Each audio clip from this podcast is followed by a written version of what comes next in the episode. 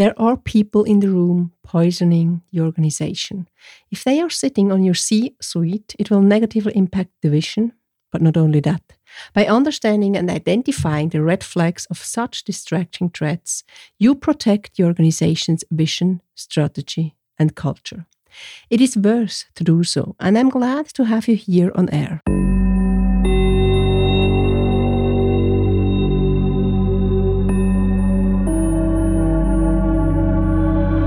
Corporate integrity, fraud, non-compliance, and cybersecurity. Would you like to understand the root causes, detect threats, and take measurements to protect the most precious assets?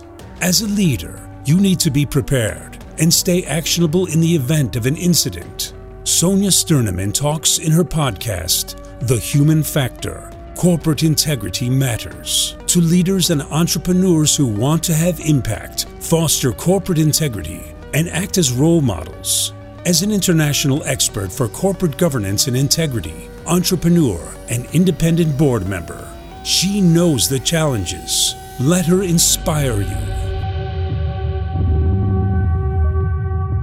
Welcome back to this new episode of the podcast, The Human Factor Corporate Integrity Matters. You might be a board member, executive or non executive, a business professional, a corporate integrity counsel, or on your way there. I'm your mentor and sparring partner when it comes to corporate integrity with impact, founder of Corporate Integrity Concepts and the Corporate Integrity Academy with its leadership circle, with a vision to protect and secure assets, reputation, and actionability, yours and the one of your organization. Why? Because corporate integrity matters to all of us.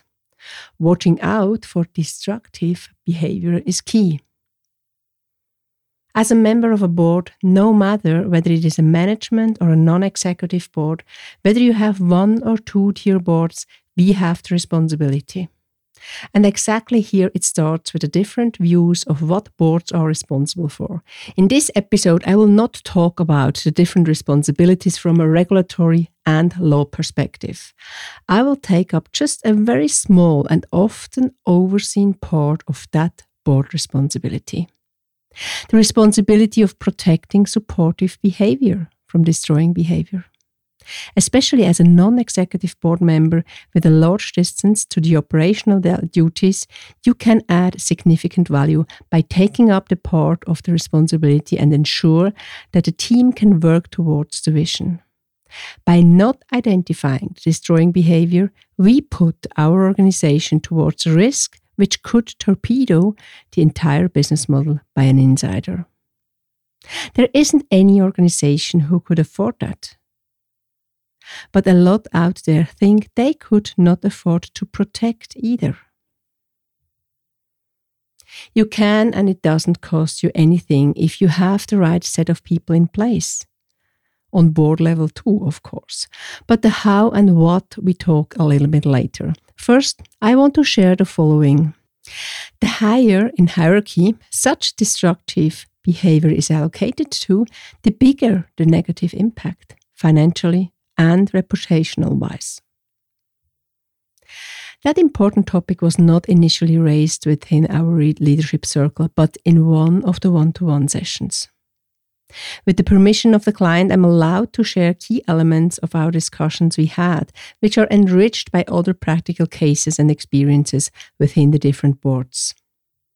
One of the repeated patterns when it comes to the reflection on having negative behavior within the C suite is feeling ashamed or embarrassed to have hired the wrong person at the highest level in an organization. We, and when I say we, I mean all of us being in the position and responsibility of hiring people. Often people in the boards and on C level of large global active organizations with a respective paycheck. When we, consciously or unconsciously, notice that the expectations we have to that person we hired are not met. We, rea- we react differently. Some bring it up to the table, others find excuses. Think about when you last identified that the perfect match did not manifest in what you expected or, expected or hoped for. How does it feel like? First lesson we all have to internalize. We can always be wrong.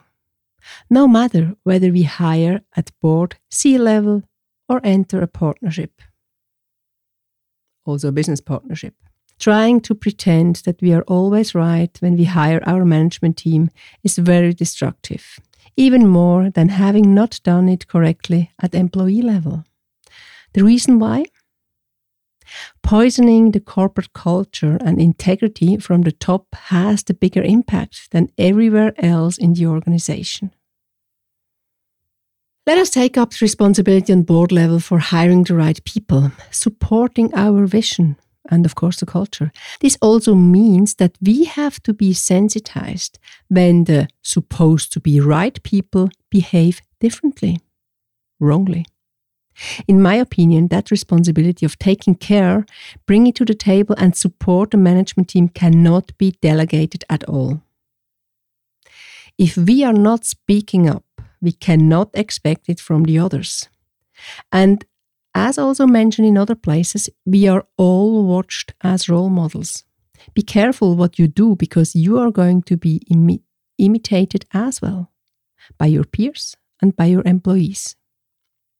Just to break it down and leave the C suite and board level for a few minutes.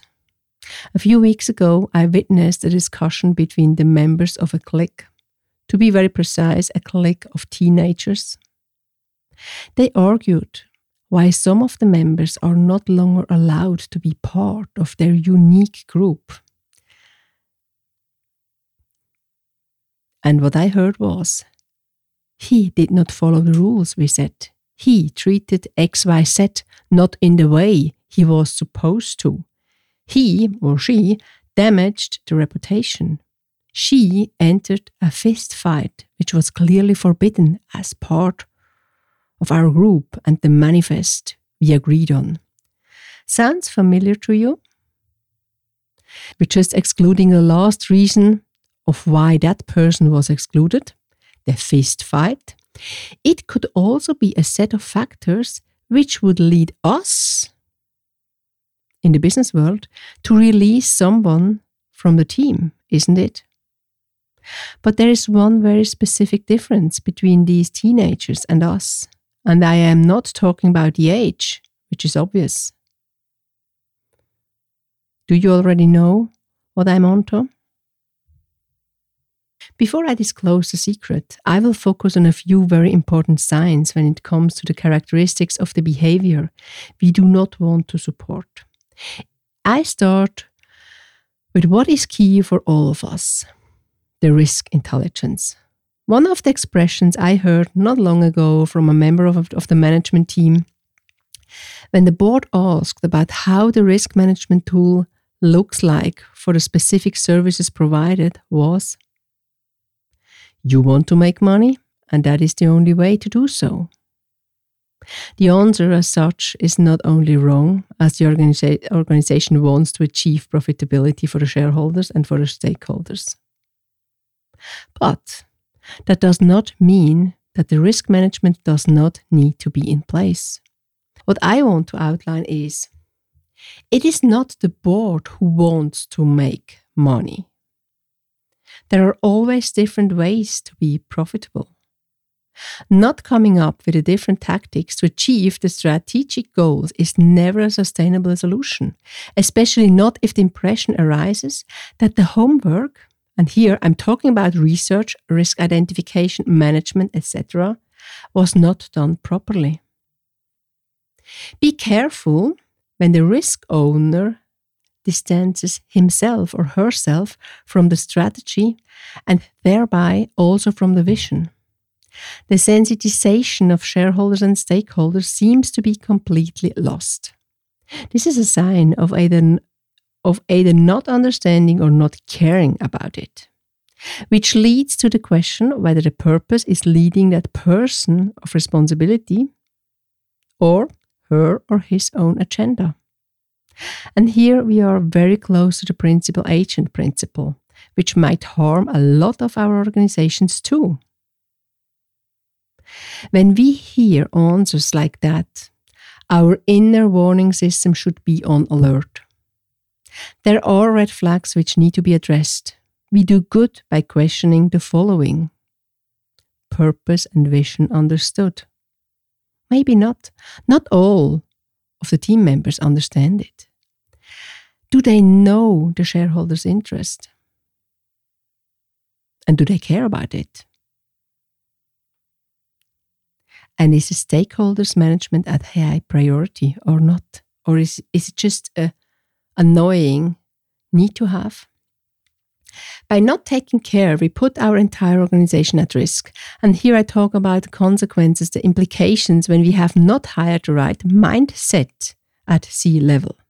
First of all, with comments like the one above I mentioned, the good vibes within a team can immediately be destroyed.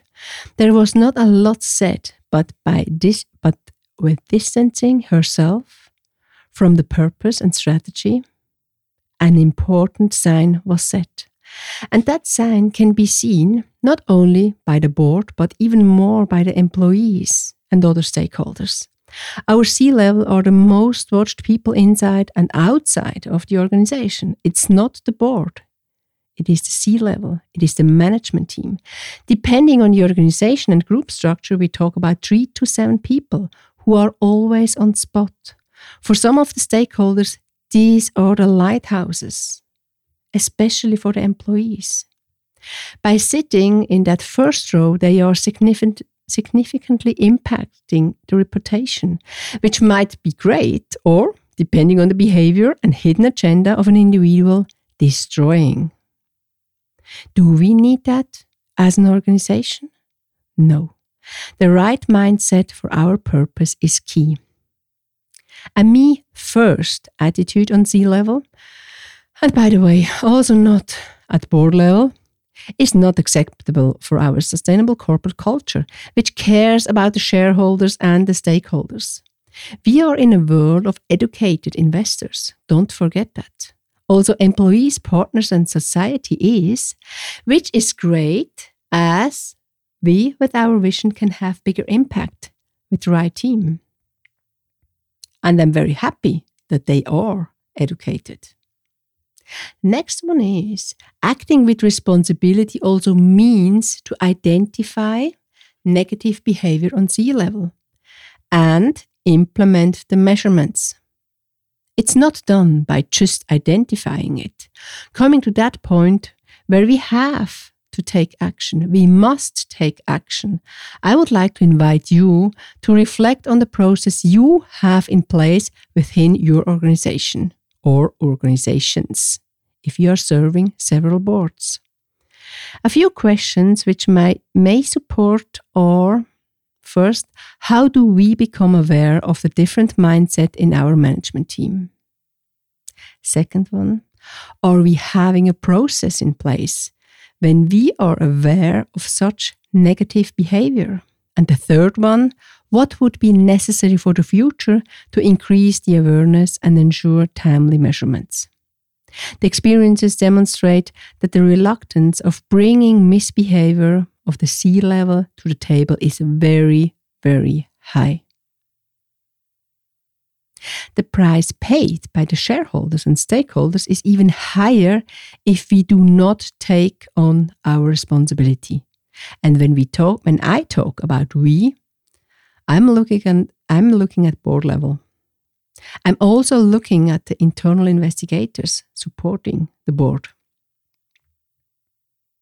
Therefore, I'm convinced that identifying a mindset within the C level, which is not only supporting the organization's purpose and strategy, but also a behavior of integrity, is key to protect the assets and reputation.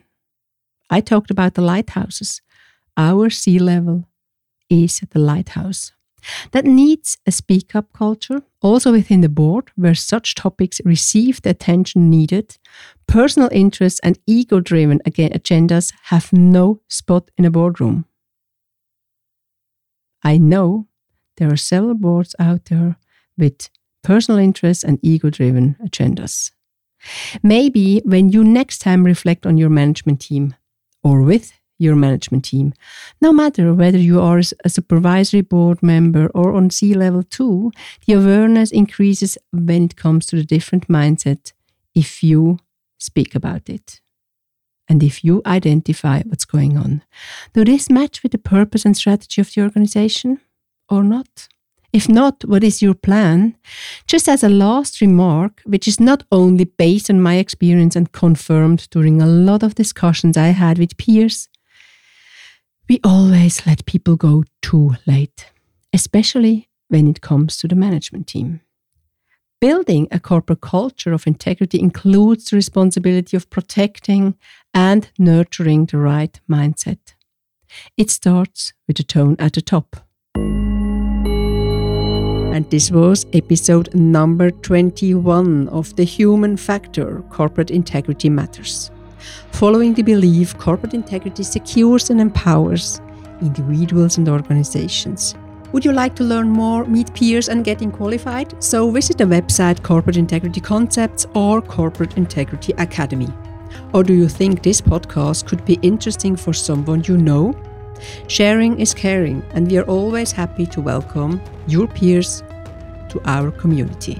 And if you like this episode, subscribe and don't miss any of the future ones. The show notes are, of course, enriched with relevant information, and your connection via any of the social media channels is highly appreciated and will be answered. Promised. And please do not forget topics of your interest or interview partners are highly welcome. Just send me a note on any of the channels you know. That's it from my side. I thank you for listening. My name is Sonja Stirnimann and I'm your host. Stay curious, actionable, and a role model. Take care and goodbye.